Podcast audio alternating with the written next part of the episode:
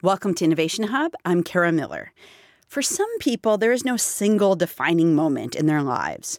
For Hugh Thompson, a funeral director from Stone Mountain, Georgia, there was. Thompson was only in his mid 20s when the moment came, and it was a moment that would define him for good and bad for the rest of his life. It was 1968. Thompson was in the U.S. Army, and not surprisingly, he was stationed in Vietnam. And on March 16, 1968, he was looking for the enemy from a helicopter. What he found was Americans killing non combatants in an area where poor peasants mostly farmed rice. Thompson had stumbled onto what would become known as the My Lai Massacre. He talked about it with the BBC in 1989. I remember thought going through my mind, how, how did these people get in the ditch? And I finally thought about the uh, uh, Nazis, I guess, and marching everybody down into the ditch and blowing them away. Here we are supposed to be the good guys in the white hats. It upset me. Hugh Thompson had several choices in that moment. He could say nothing to his fellow Americans, he could join in with the soldiers on the ground, or he could try to stop them. But given our biology and the culture that has been built on top of it, trying to stop fellow Americans that was going to be pretty tough. We are primates, we are mammals, and like a whole lot of them, we are very, very hardwired to divide the world into us's and thems. Robert Sapolsky is a professor of biology and neurology at Stanford University. We process us them in group out group uh, categorizations in under 100 milliseconds in our brains, neuroimaging studies. There are hormones that exacerbate the contrast between us being nice to us's and being very antisocial to them's. It's incredibly hardwired. And I would venture to say, unless you're the, the Dalai Lama and his friends, basically all of us carry in us a capacity to make rapid us them distinctions and to not be all that nice to them. So, in this moment when Thompson faced a choice, the question was who, in his mind, was an us and who was a them. Hugh Thompson, a lifetime of, you know, American nationalist sort of inculcation as to who is an us. As long as others will challenge America's security and test the dearness of our beliefs with fire and steel, then we must stand or see the promise of two centuries tremble. And at a critical moment, he shifted who was in us. And us were the surviving civilians in My Lai who he protected um, at great personal risk. And them were his fellow American soldiers who were being savage. When I did instruct my crew, my crew chief and gunner, you know, to open up on them if they open up on any more civilians, I don't know. I don't know how I'd have felt if they would have opened up on him.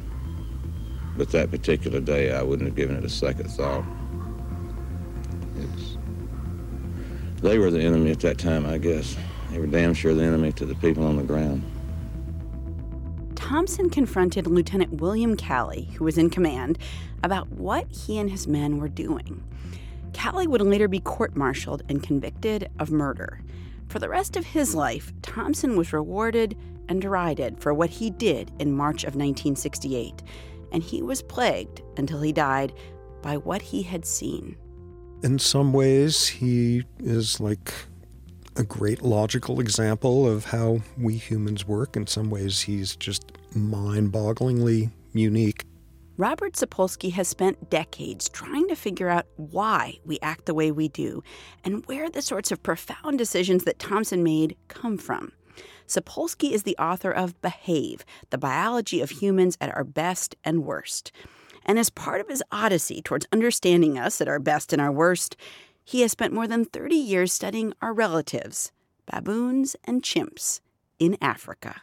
You know, you study those sorts of folks for a while, and to state something idiotically obvious, uh, humans are kind of interesting and complicated and counterintuitive and contradictory in ways that leave other animals out there open mouthed at the, the bizarrities of it.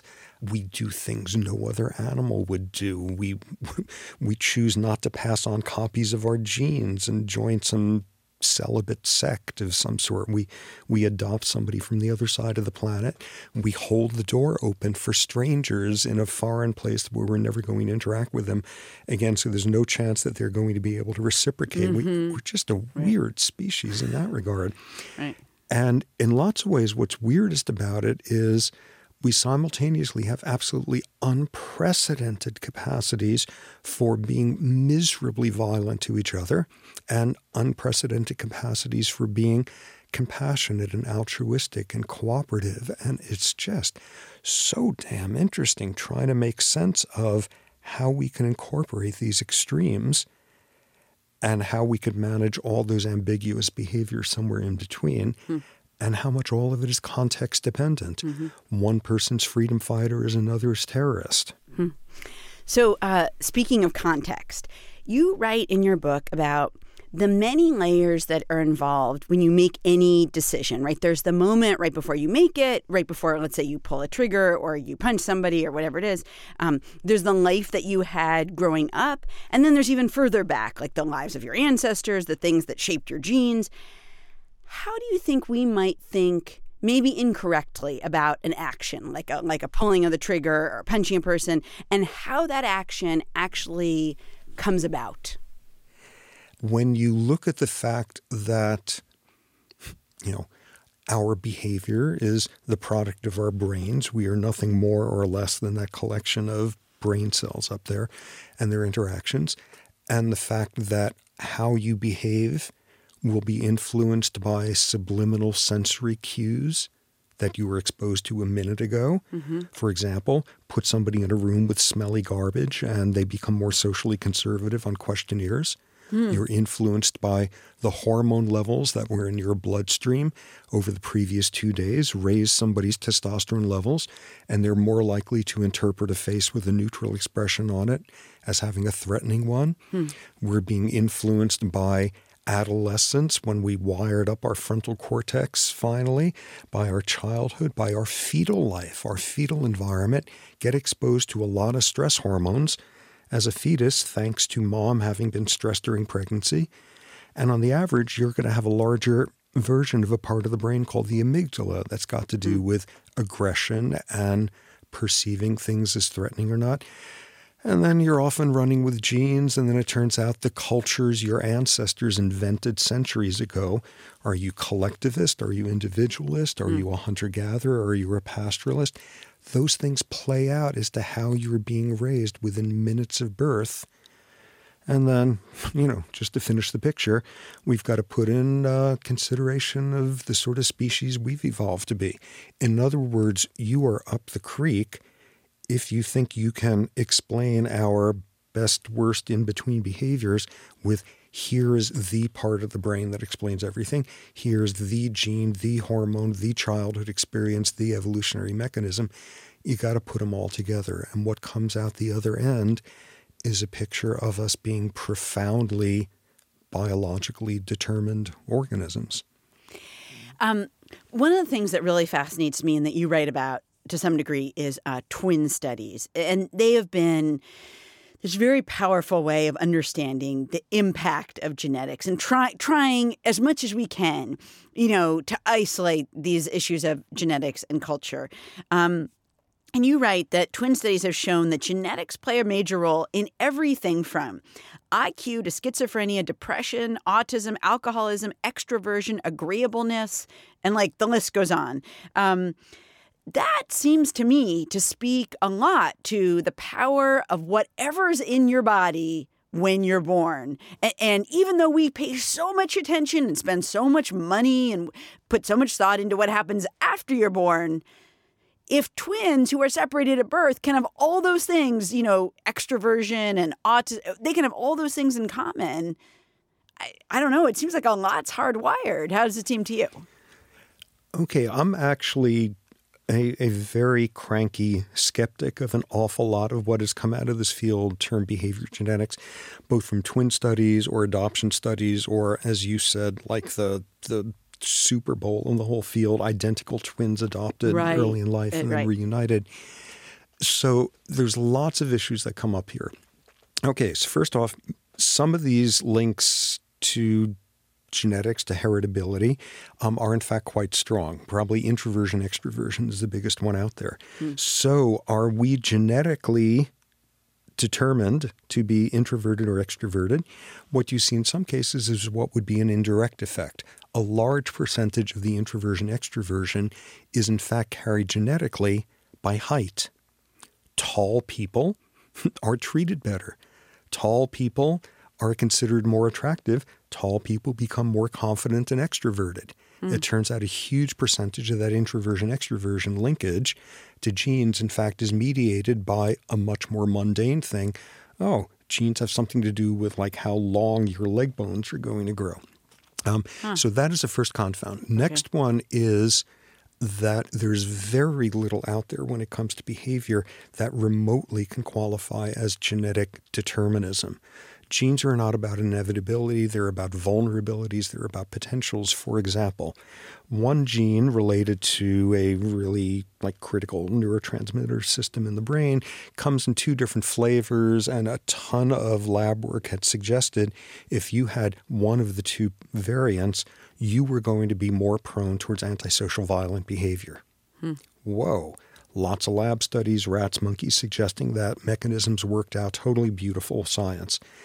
So, classic study followed thousands of subjects from birth up to age 25 or so, their genetics, all of that. And the question becomes at age 25, if you had that genetic variant, were you more likely to have a history of violent antisocial behavior? And the answer was yes, yes, absolutely, if and only if you were abused as a child. In other words, in the absence of that environmental sort of interactive effect, having that gene had no Didn't impact matter. whatsoever. It's not the gene, it's the gene in a particular environment. Um, probably the biggest problem that plagues both twin studies, but especially adoption studies, is adoption studies in particular is predicated on the notion that, okay, you get a kid and you adopt them away two seconds after they're born. Hmm. And instead of growing up in the middle of the Amazon, they grow up in the Gobi Desert.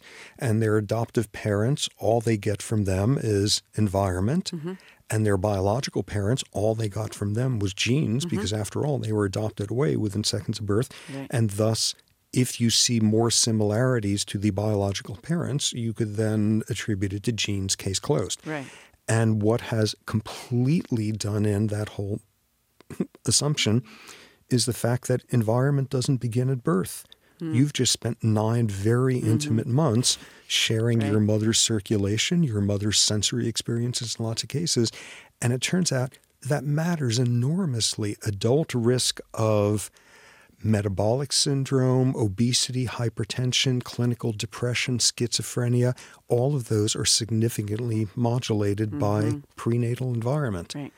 In other words, like all sorts of things that have been attributed to genes instead, you know, could be prenatal environment, and some of those effects have now been shown to, in fact, have been spuriously attributed to genes. Right. So at hmm. the end of the day, I'm I'm less impressed with genes than many people are because they don't make any sense and they're not meaningful outside the context of the environment in which they occur. Right. And this notion that there's a bucket, the sort of genetic bucket and the cultural bucket, it sounds like not at all. They're just there's so much porousness between those buckets that you can't Exactly. you, you can't separate one from the other. Exactly.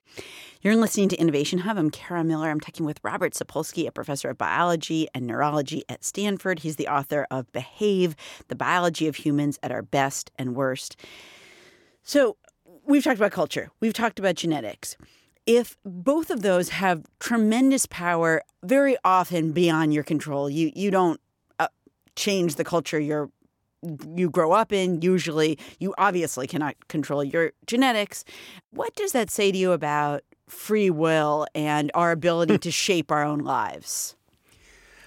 Well, if you spend enough time looking at how we are shaped by everything from a subliminal sensory stimulus 10 seconds ago to why humans evolved the way they are rather than being chimps or bonobos and everything in between. You spend enough time with that. And, you know, that concept of free will starts seeming mighty suspect. Mm. One can argue till the cows come home with certain branches of philosophers, but in terms of that, I come out as what's termed a hard determinist. I don't think there's a shred of free will out there. Um, I think free will is what we call the biology that hasn't been uncovered yet. And when you look at the history of our knowledge about what biology has to do with behavior, we've spent the last, I don't know, couple of centuries or so over and over repeating the same phrase, which is, whoa, I had no idea that sort of biology had anything to do with it. Hmm. Whoa, I had no idea that an epileptic seizure is a disease rather than someone who's been consorting with Satan. Mm-hmm. Oh, I had no idea circa 1950s that a child having a lot of trouble learning to read rather than being lazy and unmotivated has the cortical malformations that we now call a learning disability. Mm. And when you look at the sheer percentage of what we know about the biological shaping of our behavior, you know, 95% of it was discovered in the last half century, 90% of it in the last 25 years, 85% since you woke up this morning, kind of thing. All that has been happening is this endless march of, oh, I had no idea biology had to do with that. Mm. And it has already convinced us of that in some of our most fundamental areas. And at the end of the day, either you could conclude there's no free will whatsoever, and that's my stance, or at least you're going to have to admit there's a lot less free will than there used to be in sort of Western thinking and Western values and judgments. And it's getting squeezed into all sorts of really uninteresting places. And that's just going to keep happening. And maybe down the line, if you want to insist it was free will while you flossed your upper teeth this morning instead of your lower ones, go for it, be happy. But I think by all logic, again, this notion free will is just the biology we haven't discovered yet. Does that mean you must think then all the time in your own life? You know, am I really choosing to be interested in primates, or is this the is this something right that's baked into the cake? Am I really choosing not to eat that cookie, or was that already kind of baked into like who I? I mean, do you think that all the time in your own life? Well, that's the problem. Um, you know, amid, again, I'm totally intellectually comfortable with the notion that there's no free will whatsoever. It's a myth. We are nothing more or less than our biology. At the same time, I haven't the remotest idea how you're supposed to live if you actually started believing that. Right. There's obvious things to do, which is completely revamp how we do criminal justice and education and all sorts of other things like that. But at the end of the day, like, you know, without question, I show that I'm a total hypocrite and have not really incorporated this thinking because, like, if I give a lecture and somebody comes up afterward and says, Oh, good lecture, I'll say, Thanks. I'll say thanks when I'm supposed to say no. Actually, it's this amount due to my having adequate protein levels when I was a fetus, and this and this and this and this. My culture, and, right? Yeah. Yeah, and like, how do you function that way? And right. on a certain level, if it's going to be hard for us to accept that there's no free will when it comes to judging them and their awful behaviors. Um, it's going to be that much harder to accept that it's absolutely just as applicable when it comes to us and our laudable ones. Um, I want to go back to something that you just mentioned the criminal justice system. So, believing what you do, how do you think about this system that's all about choices people make and then how other people obviously choose to punish them or not punish them uh, for, for what they did? Well, not not to sound like too much of a hothead here, as if I haven't already, but let's see, just to sort of state it subtly, the criminal justice system makes no sense whatsoever.